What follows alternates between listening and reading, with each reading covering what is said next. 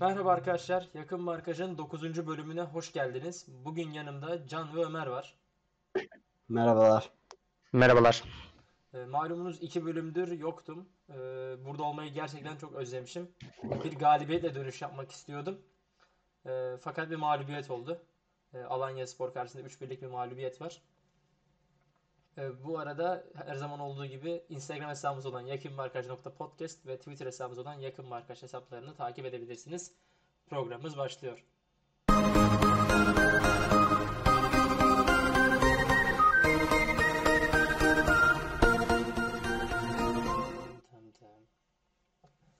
Evet Can, senle başlayalım. 3-1'lik bir mağlubiyet var E, ve yediğimiz 3 golde de bireysel hatalar öndeydi. Senin yorumlarını alalım özellikle bu defans kaleci hataları ile ilgili. Evet, e, açıkçası beklemediğimiz bir mağlubiyet oldu ya da benim beklemediğim bir mağlubiyet oldu. Maçtan evvel bu programı yapsaydık e, psikolojik olarak kritik bir virajda olduğumuzu söylerdim. Çünkü ligde 3'te 3 yapan bir takıma karşı oynuyoruz. İyi bir hücum güçleri var fakat biz açıkçası ilk 3 hafta gümbür gümbür geliyorduk bence. Trabzon'a karşı berabere kalmamıza rağmen oynadığımız oyun bile e, taraftarları ciddi şekilde mutlu etmişti ve keza da bizi mutlu etti tabii ki.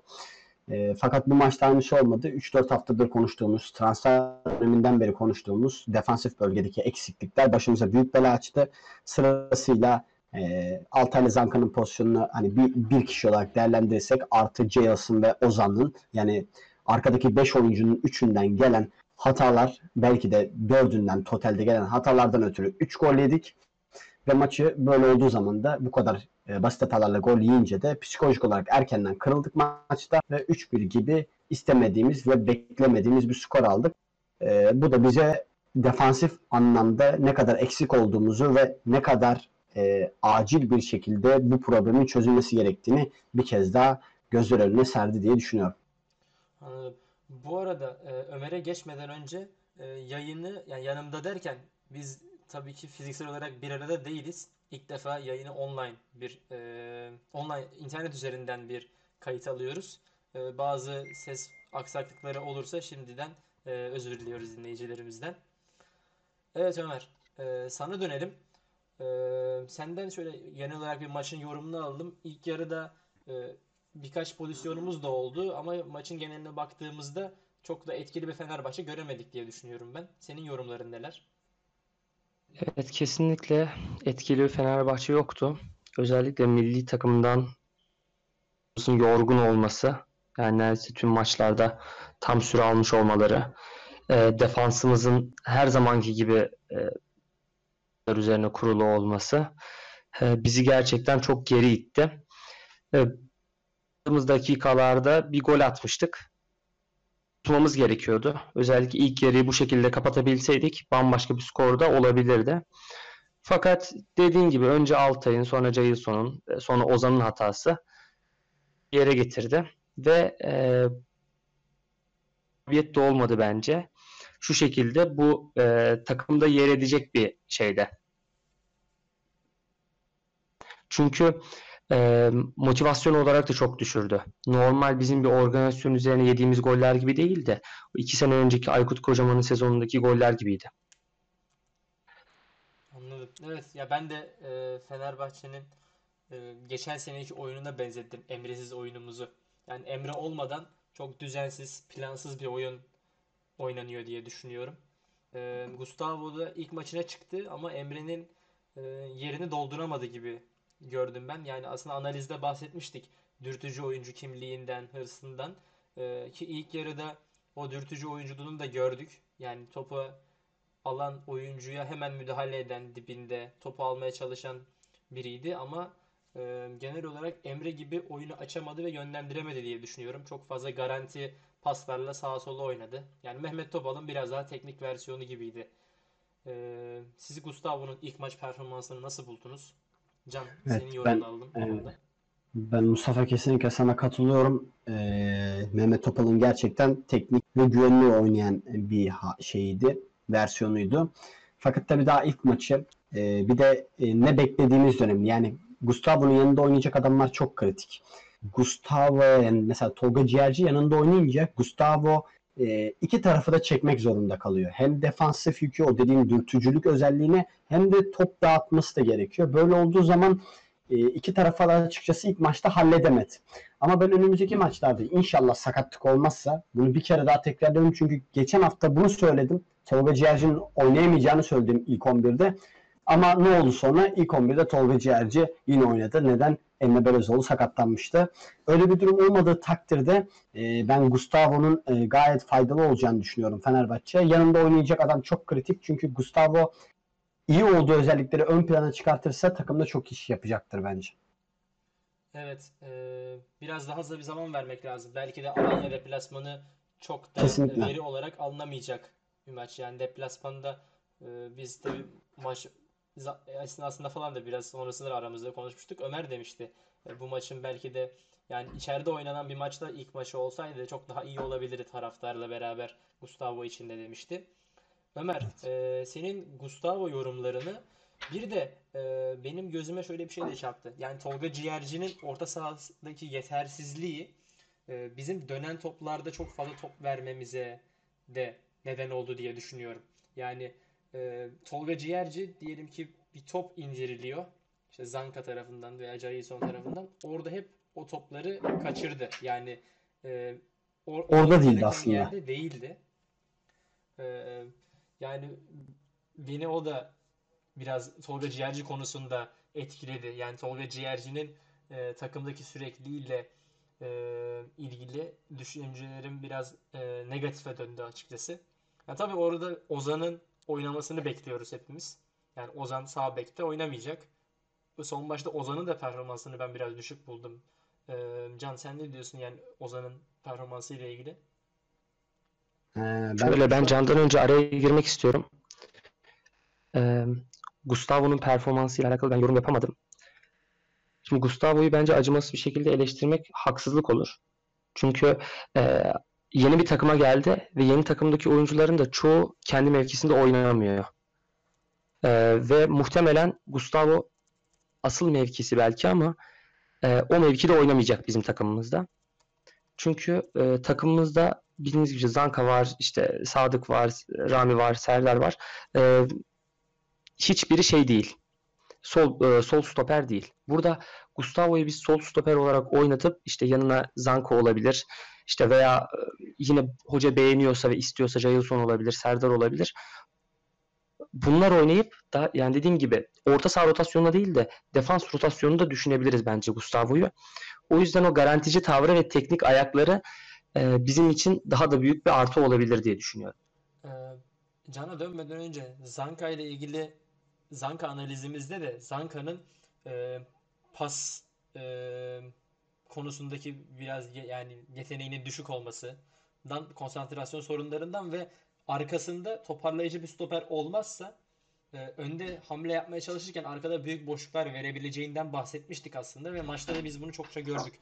Yani Zanka'nın özellikle 3. golde e, çok kısa bir mesafede büyük bir fark yemesi var.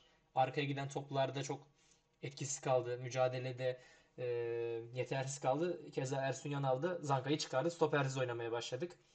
Yani ben Zanka'nın arkasında o toparlayıcı oyuncunun Luis Gustavo olabileceğini de sanmıyorum. Yani Rami Zanka ikilisinin de e, çok fazla yani çok ümit var değilim açıkçası.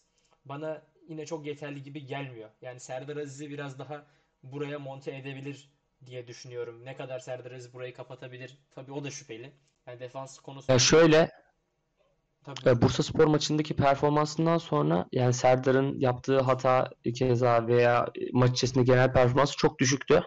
Ki şu ana kadar da hiç şans bulmadı. Yani e, demek ki antrenmanlarda bir eksikliği var veya bir sakatlığı var, bir sorunu var ki hoca da oynatmıyor. Veya yani mesela bu maçta çok kötü gidiyorsun. Gün yani e, defans olarak çok kötü gidiyorsun. Her maç hata yapıyorsun. Fakat hala daha Serdar'ı Sadık'ı düşünmüyor hoca. Bu da aslında onların ne kadar kötü olduğunu da gösteriyor bence. Yani e, hocayı da eleştirirken biraz da böyle düşünmek istiyorum. Yani Serdar evet stoper olarak düşünüyoruz ama demek ki oynayabilecek durumda değil. ya tabii zaten Benim bence e, şey, favori Serdar da orayı toplayabilecek bir adam gibi hissetmiyorum ben. Yani stoperde ciddi bir yapılanma sorunu var. Hani benzer tipte oyuncular var. Bunu söylemiştik. zamanında da benzer tipli oyuncularla oynadık ama yani burada çok iyi bir kimya gerekiyor. Bu kimya tutmadığı takdirde bize mutlaka hızlı oynayan takımlar e, karşısında sıkıntı yaratacaktır ki özellikle defanstan pas yaparak çıkıyoruz. Hani bu defanstan pas olayının bence biraz e, abarttık açıkçası Alanya maçında. E, bu da ciddi goller yememize sebep oluyor. Bundan ötürü orada bir sezon boyunca bir sıkıntı yaşayacağımızı ben düşünüyorum. Bunu en aza indirgeyecek sorunlar bulunması lazım ve ben böyle bir durumda e, Luis Gustavo'nun stoper oynaması taraftarı değilim açıkçası. Luis Gustavo defansif orta sahada oynarsa e, orada daha fazla iş yapabileceğini ve orada asıl orta sahayı toparlayıcı rol üstlenirse daha verimli olacağını düşünüyorum. Çünkü potansiyel bir e, Luis Gustavo Emre ikilisinde defansif yük Luis Gustavo'ya kalacaktır. Ama Emre Ozan oynadığı zaman biraz dediğim gibi e, gelen takımlara karşı sıkıntı yaşayabiliriz. Çünkü Ozan iki tarafı da oynayan bir oyuncu. Yani defansı çok ağır basmayan bir oyuncu. Luis Gustavo ise defansif özelliği daha çok ağır basan bir oyuncu. Bundan ötürünce bundan ötürü e, ben Luis Gustavo'nun defansif orta sahada oynamasını ve Tolga Ciğerci'nin umut ediyorum ki önümüzdeki süreçlerde bir daha 11'de yer almamasını bekliyorum. Şöyle dediğin gibi aslında Gustavo'nun asıl mevkisi tabii ki defansif orta saha. Orada oynaması lazım. Fakat bizim defanstaki daha doğrusu sol stoperdeki eksikliğimiz göz önüne alındığında orada daha çaresiz. Yani orta sahada e, Tolga Ciğerci oynayabilir, Tolga Arslan oynayabilir, Emre oynayabilir, Ozan oynayabilir, Zayt oynayabilir, Ferdi oynayabilir. Yani hepsi tatmin edici olmasa da en azından seçenekler var. Ama sol stoper için e, çok daha çaresiz diye düşünüyorum. O yüzden Gustavo'yu e, ben stopere koyuyorum. Bir de bunun yanı sıra şeye de geçmek istiyorum ben be. Eksikliğimiz sürüyor ve sol bek eksikliğimiz bir domino etkisiyle her yere etkiliyor aslında. Yani sol bekimiz olmadığı için Dirar sağa geçemiyor. Dirar sağa geçemediği için Ozan ortaya geçemiyor. Ee, zaten defanstaki eksiklikler var ve 3 mevkiyi birden etkilemiş oluyor bu. Siz bu konuda ne düşünüyorsunuz? Bunun e, suçun kimdedir? Veya benim aklıma şöyle bir yöntem geliyor. Ersun Hoca şunu yapabilir miydi? E, Deniz Türücü sol beki alıp oynatıp Ozan'ı ortada oynatsa ve sadece bir mevkiyi bozmuş olsa sizce nasıl olurdu? Ya Ee, yani Ya ben evet Musa sen başla. Sonra ben devam edeyim. birkaç şey söyleyeceğim. Ee, Can'ın söylediklerinden de aklıma bazı şeyler geldi. Öncelikle Ömer'in sorusuna cevap vereyim. Yani Deniz Türüç sol bek e, ne kadar başarılı oynayabilir bilmiyorum. Geçmişinde var mıydı acaba öyle bir sol bekten çıkma ya da bir, öyle bir şeyleri? Ee, yani sol bek Ben hiç hatırlamıyorum. Eğer öyle bir şey yoksa sol bek tecrübesi olmayan birine bence sol bek oynatmak çok zor. Ee, yani Dirar o mevkide ona göre daha iyi oynayabilir. Yani burada e, Murat Sağlam'ı da mesela sağ bekte görmüyoruz. Murat Sağlam aslında sağ bekte hazırlık döneminde kötü bir performans göstermedi bence. Yani e, ligde de oynayabilecek bir durumda diye düşünüyorum. Hazır yani tabii ki antrenmanlarda artık Ersun Yanal ne düşünüyor bilmiyorum ama Ozan'ı orta sahada orta sahanın ortasında da oynatabilir. Ya ben Tolga Ciğerci'nin özellikle tercih edildiğini düşünüyorum. Yani Tolga Ciğerci'yi Ersun Yanal bence adam yokluğundan dolayı tercih etmiyor. Kendi Aynen tercihi o yani. Beğeniyor ve oynatıyor diye düşünüyorum ben onu. Evet ben de katılıyorum sana. Yani ama orada bence e, yani yanlış geliyor açıkçası o tercih bana. Çünkü hani Tolga Ciğerci'nin Fenerbahçe'ye sağladığı katkılar sınırlı. Evet içeriye iyi koşu atıyor. Orada bir kalabalık yaratıyor. Elif Elmas da zamanında bunu yapıyordu ama Tolga Ciğerci ne dönen topları almak için defanstaki etkinliğini yapamıyor. Pasla oynayan bir takımda tekniğimizi ciddi anlamda düşürüyor. Şutları çok deniyor ama çok denemesi gereken bir oyuncu değil. Ee, burada Mehmet Demirkol'un sözü aklıma geliyor. Geçenlerde Twitter'da görmüştüm. Hani Türkiye milli takımında bazen Hakan Çağlanoğlu'nun neden oynadığını anlayamıyorum diyordu. Valla ben de Tolga Ciğerci'nin Fenerbahçe'de neden ilk 11 oynadığını anlayamıyorum. Çünkü oradan Ozan'ı sağ beke çekmeyi göze alıp hani Murat Sağlam'ı oynatmıyor. Yani bu karar dediğim gibi kesinlikle Tolga Ciğerci'yi oynatma kararı. Eksiklikten dolayı Tolga Ciğerci oynuyor değil. Yani zaman bazı belki de önümüzdeki dönemlerde sakatlık olmadığı zamanda da maça maçına göre Ersun Yanal Tolga Ciğerci'yi tercih edecek olabilir. Ki umarım böyle olmaz. Ya Şöyle e, Tolga Ciğerci yani bir orta saha oyuncusu fakat bence 4-2-3-1'deki o arkadaki ikilinin ikiliden biri değil. Yani 4-3-3 oynarsak e, bir tane mesela Gustavo, Tolga Ciğerci ve Ozan mesela bu üçlü olabilir veya işte Ozan yerine Emre. Bunlar olabilir. E, orada Tolga ileri kat edecek, e, toplu topsuz koşular yapabilecek ceza sahasında bir oyuncu. Fakat Cruze'de varken bizim e, iki kişiyi kompanse edecek gücümüz yok. Yani Gustavo iki kişinin yükünü kaldıramaz. Tolga Ciğerci defansif anlamda e, çok etkin değil. Özellikle pozisyon bilgisi çok düşük. Dönen topları hiç alamıyor ve e, bu da bizim her seken topta, her kafa topunda onların topu alıp e, hücum etmesine sebep oluyor. E, burada iki kişiden bir tanesi bence kesinlikle Tolga Ciğerci olamaz. Tolga Arslan değerlendirilseydi daha iyi olurdu diye ben düşünüyorum. Çünkü Emre'ye daha benzer bir oyuncu. Biz Emre Gustavo ikilisini düşünüyorsak Emre'ye daha benzer bir oyuncu. Hem yaptığı baskı açısından hem de top dağıtması açısından. Ya ben Anlıyorum. Tolga Yani ilgili ben evet devam et devam et. Bu olacak bu internet yayınında mecbur olacak böyle şeyler. olacak. Ee, ben Tolga ile ilgili yani Tolga'yı Ersun Yanal geçen sene çok istediği için bence aldık. Yani az para da vermedik Tolga'ya. Ee, Tolga yeterli olsa bence Ersun Yanal kesinlikle oynatırdı. Geçen sene de gördük yani bunu Tolga'yı özellikle oynatıyordu. Yani Tolga kötü performans gösterse de oynatmaya devam ediyordu. Ee, yani demek ki bu sene çok yeterli görmüyor. Bursaspor maçında orta sahada oynadı. Yani Bence çok normal bir oyun oynadı yani. Kö- çok kötü değil, kötü değildi, iyiydi. Vas orta, vasat diyebiliriz. Vasat bir oyun oynadı bence. Ki şöyle e, hani Tolga Arslan geçen e, sene 9 maçta hani ben şeyini görmedim böyle Emre Belözoğlu tipine benzetiyoruz ama aslında yaptıklarıyla alakası yok. Yani ne topu iyi dağıtabiliyor hani kısa paslar veriyor.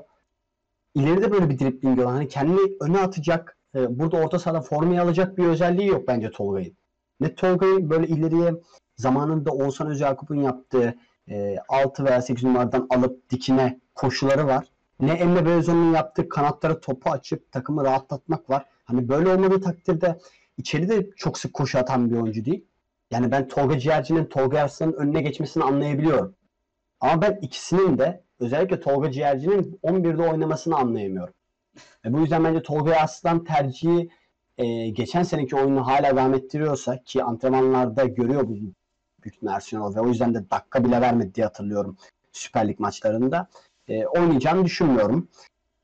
E, buradan ben şu şeye geçmek istiyorum. E, kanatlarımızı ben çok etkisiz gördüm. Hani Geri Rodriguez'in kapalı savunmalarda biraz iş yapamayabileceği zaten konuşuluyordu ki bence Geri Rodriguez'e topların daha seri ulaştırılması lazım. Biz bir iki pas geveleyip ondan sonra ulaştırıyoruz. Böyle olduğu zaman zaten kapalı savunma daha da kapanıyor. Hani birebir de bırakamıyoruz Geri Rodriguez'i. Fakat Deniz Türk bu maçlarda kilit açıcı pozisyonda oynayabilecek bir futbolcuydu. Fakat e, beklenileni veremedi bence. Bunun sebebi milli takım e, yorgunluğu olabilir.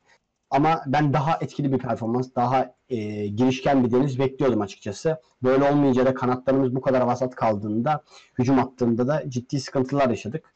Sizce asıl sebep neydi bunların etkisiz olmasının? Evet, ben e, kanatları kanatlarda problem gördük. Yani Geri Rodriguez'i ilk yarıda ben daha etkili buldum. Çünkü daha fazla boş alan buldu. İkinci yarıda çok daha silikti. E, Deniz Türüş genel olarak maçın genelinde de bir silikliği vardı. Çünkü Deniz Türüş bence 10'la sağ kanat arasında bir yerde oynuyor. Yani tam bir kanat değil. Ee, zaten Trabzon maçında da gördüğümüzde Ozan'ın bindirmeleriyle Deniz Sürüş etkili olabilir. Yani daha doğrusu sağ bekin bindirmesiyle Deniz Sürüş etkili bir pozisyona gelebilir diye düşünüyorum ben. Yani tam olarak bir sağ kanat değil. Ee, benim aklıma ya bugün biraz böyle konudan konuya atlanıyor gibi de bu konuyu dağıtmadan önce e, Luis Gustavo'nun stoper olması demiştin ya. Be, bana bu maç hem de maça dönmek için Geç, iki sene önce Aykut Kocaman'ın Abdullah Avcı Başakşehir'ini deplasmanda 2-0 yendiği maç vardı. Başakşehir defansa pas yapmaya çalışıyordu. Biz de öndeki baskıyla hemen onları kitlemiştik. Ya biz de o günkü Başakşehir gibiydik. Ersun Yanal'da bireysel hatalardan dolayı yani sistemi bazı açıklar olabilir ama bunlar düzelecek falan gibi şeyler söyledi. Yani Gustavo orada mesela e, bir Mahmut Tekdemir havası yaratabilir diye düşünüyorum. Konuyu dağıtmadan o düşüncemi söylemek istiyordum. Bir 5 dakika önce söyleyecektim de bunu şimdi aklıma geldi. Ee, kanatlar mevzusuna dönmek için Ömer senin görüşlerini alalım. Sen kanatlar konusunda ne düşünüyorsun? Artı bir de şey sormak istiyorum. Cruze dördüncü asistini yaptı ama e, bitiricilik konusunda çok zayıf görünüyor. Öyle kanatlar ve Cruze hakkında yorumlarını alalım. Şöyle Cruze konusuna az sonra değiniriz. Ben e, önce kanatlarla başlamak istiyorum. Deniz Türüc'ün e, performansının düşüklüğünün sebebi bence kesinlikle hem milli takım hem de bahsetmiş olduğun gibi e, arkasında oynayan sağ bekin bindirmeci bir sağ bek olmaması. Dirar veya İsrail oynuyor olsa çok daha fazla pozisyon verebilir. Çünkü bir oyuncu değil. Yani sağından atayım, solundan geçeyim orada e, şansını yaratması için yardımcı bir oyuncu gerekiyor. Evet, sağ bekin orada etkili bir pozisyonda olması lazım bence de. Ee, ya Ozan'ın da performansı düşük olunca Denizli'nin de performansını etkiledi. Haklısın. Ee, ya ben benim de görüşüm öyle zaten. Ee, Cruze konusunda peki düşüncelerin ne? Şöyle Cruze konusunda da e, şanssız maçlar yaşıyor. Biraz e, Cruze'nin şundan sebepli olduğunu düşünüyorum. Orta saha düzenimiz e, yerleştikçe Cruze'nin de daha yüksek performans göstereceğine inanıyorum. Çünkü e, birilerinin onun gücü şey yapması lazım. Eksiklerini kapatması lazım. Yani e, daha fazla koşması, daha fazla defans destek oynadığı sürece. O yüzden o Luis Gustavo Ozan ikilisi veya Emre ikilisi yerleştikçe Cruze'nin de performansı artacaktır diye düşünüyorum. Ee, ben bir de Ben- Ankara gücüne maçı, maçına geçmeden önce bir şey söylemek istiyorum. Ee, bunu böyle bir obsesyon haline getirmek ne kadar mantıklı Ersun açısından. Yani biz pas oyunu oynayalım, pas oyunu oynayalım. Ama olmuyor. Öne- özellikle deplasmanda bizim ileride zaten uzun bir e, santraforumuz var. Kafa toplarında çok etkili. Topu ileri şişirsek oradan Vedat'ın indirdiği toplarla e, rebound'u alıp devam etsek ki zaten Vedat öne çıktığında arkaya koşu yapacak Tolga Ciğerci var. Geri Rodriguez var. Biz dar alan oyununu Geri Rodriguez oynayamıyor diyoruz. Ama topu sen zaten pas oyunuyla geldiğinde set oyunu oynadığında zaten hep sıkışacak oyun. Yani geri zaten etkili olamayacak. Yani özellikle deplasmanda sen baskı yapamıyorsun hızlıca. Sen topu e, ayağımda tutayım diyorsun ama çok boş oluyor. Yani kendi iç sahanda bunu yapıyor olabilirsin.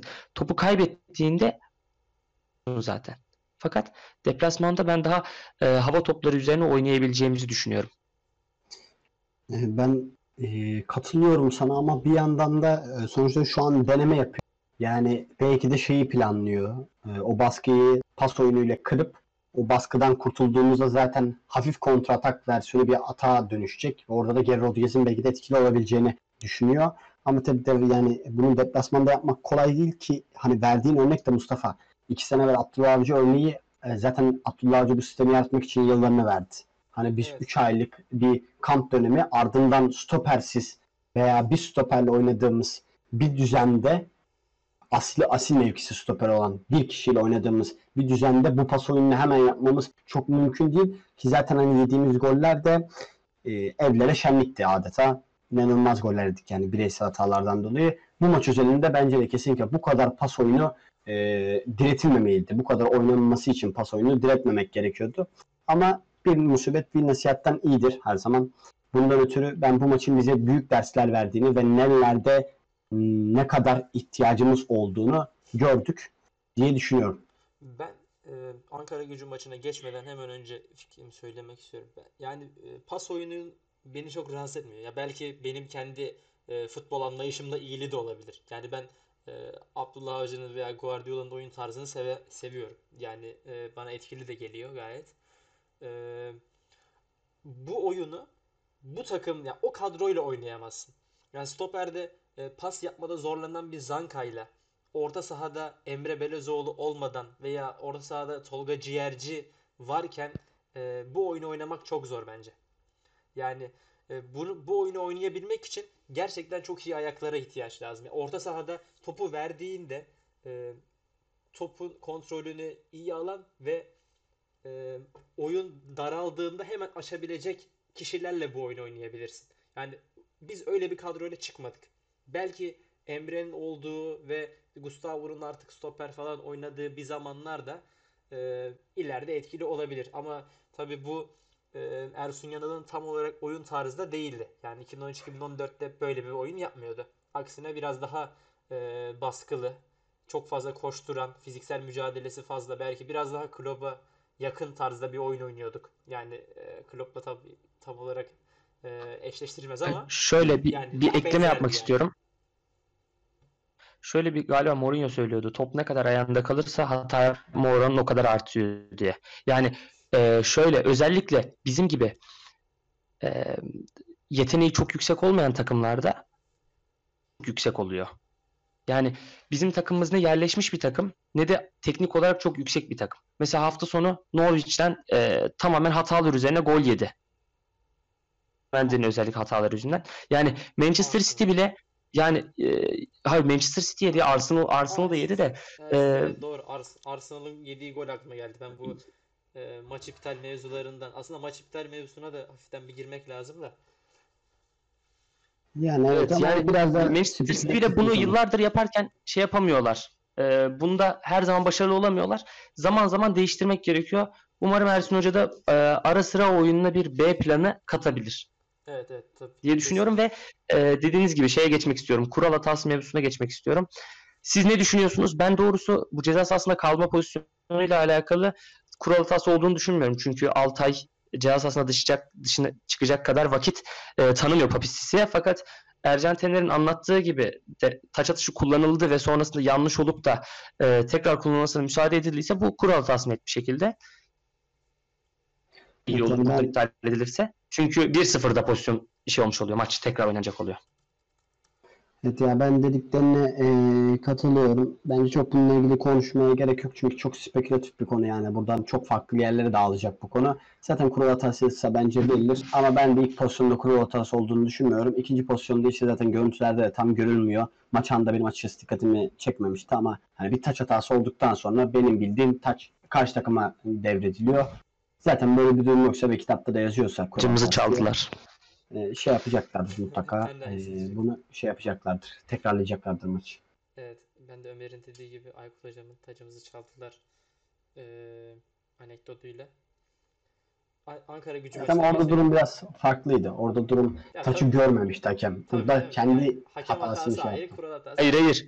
Tabii. Hakem hakem hatası değildi. Şöyle oldu. Siz pozisyonu galiba yanlış biliyorsunuz. Hakem bizim lehimize vermişti pozisyonu. Babel alıp kullanmıştı ve sonrasında hakem devam ettirmişti. Yani hakem hata bile yapmıyor. Fakat tamam neyse bir şey demeyeyim diye devam ettiriyor. Bu yüzden hoca tacımızı çaldılar. Yoksa bir tane pozisyonda ondan çıktı bundan çıktı değildi. Anladım ama yine hala aynı değil bence. Diğerinde hakem sonuçta uyarıyor ve tekrar Evet. taç atışını rakibe vermesi lazım. Burada bir şey var yani. Bir şeyin uygulanmaması eksikliği var. Neyse ya ben çok fazla ya en son Donk'un eee, Beşiktaş maçındaki hareketinden sonra maç tekrarı iptal olmuş. Yani ben de çok sanmıyorum böyle maçın iptal falan olacağını. Eee, Ben de aynı olur ama şekilde. çok yani olacak bir şey değil. O Donk'un zaten olayını Ali Ece'nin videosunda hatırlıyorsunuzdur. Yani canlı yayında fazla bir delirmişti. Eee, ya bu, bu olay Odağı da dağıtmamak lazım zaten bence. Yani takımın odağını bu tarz şeylere sağ dışına çok fazla çıkmamak Evet, lazım. evet. Yani Sonuçta daha- sağ bir de, bir de bir şey söylemek istiyorum. Bir şey söylemek istiyorum. Haydar Yılmaz'ın bir tane açıklamasını gördüm ama umarım doğru değildir. Instagram'da gördüm bu. Instagram'da tabii ki böyle e, fake e, replikler Yılmaz çok fazla oluyor. Kaleciyi mi diyorsun? Yok yok Orta ya. O, o doğru değildir ya. O doğru değildir. Doğru değildir değil mi ya? Böyle işte tekrar olsun, Yok, yok, averajımız yok, artsın konuşma. Yok. Söyleme bile bence onu. Çünkü o gerçekten şey değil yani. Evet, Ee, söylemiş akıl çağrı değil. Fenerbahçe taraftar gruplarının kendi kendine galeyana gelmesi ve insanları da bu galeyanın içine almak istemesi. Başka bir şey değil bence. Sosyal, sosyal medyada yalan zaten çok fazla dönüyor yani öyle şeylere çok da inanmamak lazım. Öyle aklı başında olan birisi öyle bir şey söylemez zaten. Söylemez Ben bence. yayından hemen önce gördüm. Teyit etmeye de vaktim olmadı. Dedim acaba şey mi? Evet, e, süre süre de daraldı. Ankara Gücü maçına geçelim. E, önümüzdeki hafta Ankara Gücü ile içeride oynayacağız. Sonra da Galatasaray deplasmanındayız. E, kritik bir dönemeç e, bu iki hafta.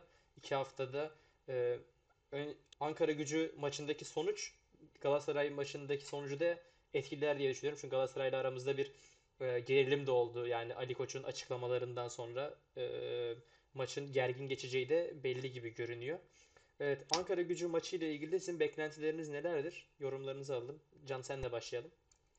Ee, şöyle ben Ankara Gücü maçı için e, özellikle Alanyaspor maçından sonra çok daha sağlam bir oyun görmeyi ve net bir skorla kazanmayı ümit ediyor ve bekliyorum. Sonuçta Ankara Gücü de şu an ligde daha kadro bakımından zayıf olan 3-5 takımdan biri bence. Belki de en kötü 3 takımdan biri. E, kanatlar Aydın Karabulut ve İlhan Parlak. E, geçen sene yarı dönemde yaptığı iyi transferlerin ekmeğini yiyorlar biraz ama şu anda zaten transfer yasakları olduğu için çok kadronun üstüne bir şey koyamadılar bence. Orcil forvette etkili ama yani her takımda mutlaka etkili diyeceğimiz o takım için etkili bir adam vardır. Böyle adamları e, çok etkin e, bir şekilde oyunda e, oynamasını sağlamamalıyız bence. Bundan ötürü rahat bir e, maç olmasını açıkçası ben bekliyorum ve ümit ediyorum yani böyle olsa ve Galatasaray maçı zaten daha konuşmak için erken. Şu an maç Tabii, maç bakmak lazım. Çünkü Tabii, bu maçlar bize şey getiriyor yani şu an Alanyaspor'u kazan Galatasaray kaybettin. Yine aynı puandasın. Tabii ki bunların psikolojik e, avantajları, dezavantajları var ama sonuçta sen yenmen gereken maçları yenemeyince daha sonra e, yani Fenerbahçe'nin uzun yıllardır derbilerde üstünlüğü var da bunu kupaya yansıtabiliyor muyuz? Yansıtamıyoruz.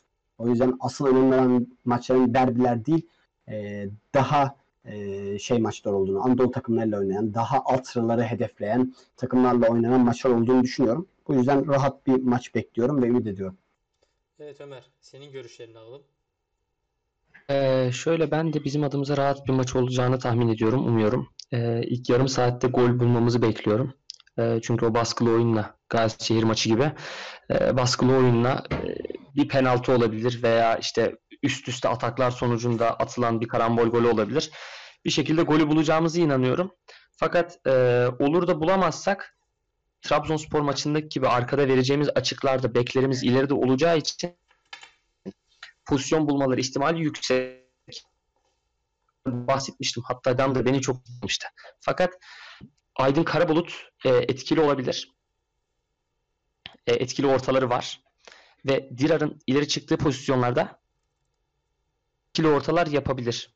Boş kaldığı pozisyonlarda. İçeride Orgil ve e, şey İlhan Parlak. Ben de İlhan Parlak'ı çok beğeniyorum. Fenerbahçe içinde iyi bir yedek olabileceğini düşünüyorum.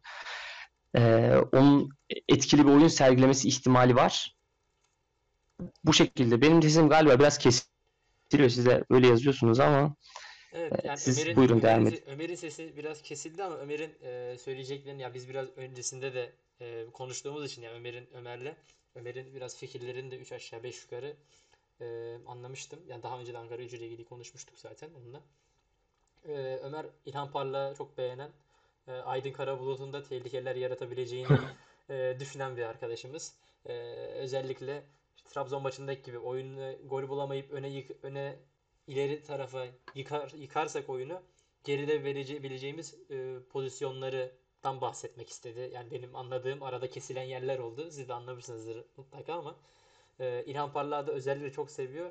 Hatta Fener'e gelse de bir oynasa falan filan da der yani muhtemelen. Belki Mevlüt yerine ikinci forvet olarak alalım bile diyecek kadar abartıyordur yani. Bilmiyorum neden bu kadar Evet. seviyor. Anlamıyorum. değildi. 3 olabilir. 3 olabilir İlhan Parlak. Üç, üçüncü forvet. Bence yine de üçüncü forvet de olamaz da. Onun yerine Allah yer oynatırız daha. Kesinlikle. Kesinlikle. Yani.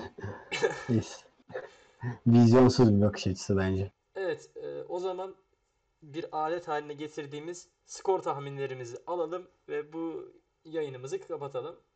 Evet Can, senin skor tahminin nedir? Benim skor tahminim 4-0. 4-0. Ömer, Evet. Benim skor tahminim 4-1. Ee, Ankara gücünün golünü ya İlhan ya da Orgil atar diye düşünüyorum. Valla İlhan atarsa zaten bir belki yayını sen açarsın. Ben de bir ilk 10 dakika falan konuşurum. İlhan, atarsa sen gole sevinirsin belki de ha. Sevinir sevinir. Bir şey söyleyeyim. Siz bu İlhan'ı niye bu kadar aşağıladınız ya? Bak Yani önceden de konuşmuştuk. yapmışlıkları var. Zamanında bunu yapmışlıkları var. Yayında da Evet, yayında da söyleyeyim. Bu aslında gol krallığı var. Gol krallığını paylaştı Pato'yla. Yani bu şey Yani gol krallığını paylaştı da potansiyeli çok Yani yüksek bir oyuncuydu. Ömer yine kesildiği için ben açıklayayım senin dediğini. Ee, Ömer İlhan Parlak şundan seviyor. Genç e, takımlardayken bir ara Pato ile şampiyon şey şampiyonluğa gidiyorum ya. Ee, Pato ile bir gol krallığı kapışması yaşamış e, gençlik zamanlarında. Ee, şimdi Pato nerede? Ya İlhan Parlak Pato da da. nerede yani? e, Pato da yok ha Pato Evet Pato Pato'da nerede? yok da İlhan hiç yok. Hani Pato yok, İlhan hiç yok şu anda piyasada. Ee, tabii yani Anadolu takımları için e, yeterli bir topçu olabilir ki bence değil. Pette ikincilik topçusu direkt olarak yani Pette birincilik topçusu. Ee, ama Var ya Can, Can şu an sadece karşı çıkmaya çıkıyor. yo yo gerçekten bu Ben ben şey inşallah. İlhan iki tane atar var ya 4-2 biter. Ben şu an tahminimi de değiştiriyorum. Sen, sen böyle bir adam mısın? Sen zamanında Erzurum Fenerbahçe maçına da bunu yaptın. Ama sonra ne oldu? Erzurum küme düştü. Buradan Dadaşlar da yanlış anlamasın. Onlara bir selam yollayalım. Evet, Ama e, Ömer'de böyle bir, bir sonraki- maalesef bir bir, sonraki- fanatizm var. Bir sonraki yayında bir sonraki yayında Ömer ve Can arasındaki Erzurumspor muhabbetini ve iddiasını neden bunları ya Erzurumspor'la ilgili Can'ın konuştuğunda anlatırız. Ee, güzel bir hikaye. Ee, Ömer için hazinli biten, hazin sonuna e, bitmiş bir hikaye. Benim de skor tahminim 3-1. Ee, Can 4-0, Ömer 4-1 diyor. Ee, 4-2'yi ciddiye almadım. Ee, ben de 3-1 diye düşünüyorum. Maç skor tahmini inşallah tutar. Ee, derbi, İnşallah. derbiden önce e, güzel bir sonuç olur. Ee, İnşallah. evet bugün Alanyaspor e, maçını yorumlamaya çalıştık Can ve Ömer'le. Ee, bir sonraki yayınımız e, ne zaman? Herhalde derbi yorumu olur. Derbi ve Cumartesi Ankara günü olacak muhtemelen. Cum Ya Cumartesi. çok çok tarih vermeyelim de çünkü biz tarih verdiğimizde veya belli bir vaatte bulunduğumuzda şu ana kadar hiç tutturamadık. Evet Yani ben yani- dinleyici olsam O, rahatsız e, olurdum. konuklarla alakalı da bir açıklama yapalım istersen. Evet yani Yapalım. konuk e, iki tane önemli konuğumuz olacak. E, onların programındaki son dakika değişiklikleri e, maalesef bizi etkiliyor. Yani bizden ziyade daha Bizlik bir durum yok yani, yani. e, bizden aslında. ziyade onların programlarıyla ilgili oluyor problemler. E, yoksa bir önceki yayında ben yoktum ama Ömer önümüzdeki iki yayında önemli konuklar alacağız demişti. Biri bendim. Evet. E, Yok ben değilim. Güzel. iki tane daha konuk var. E, onlarla ilgili e, tabii ki yayını en kısa sürede yapmaya çalışacağız. Evet, e, yayını uzattık iyice. Bu yayını kapatalım artık. E, bugün Alanyaspor maçını değerlendirdik Ömer ve Can'la. Instagram hesabı, Instagram ve Twitter hesabımızdan bizi takip edebilirsiniz. E, bir sonraki yayınımızda görüşmek üzere. Yakın markajda kalın. Görüşmek üzere. Görüşmek üzere.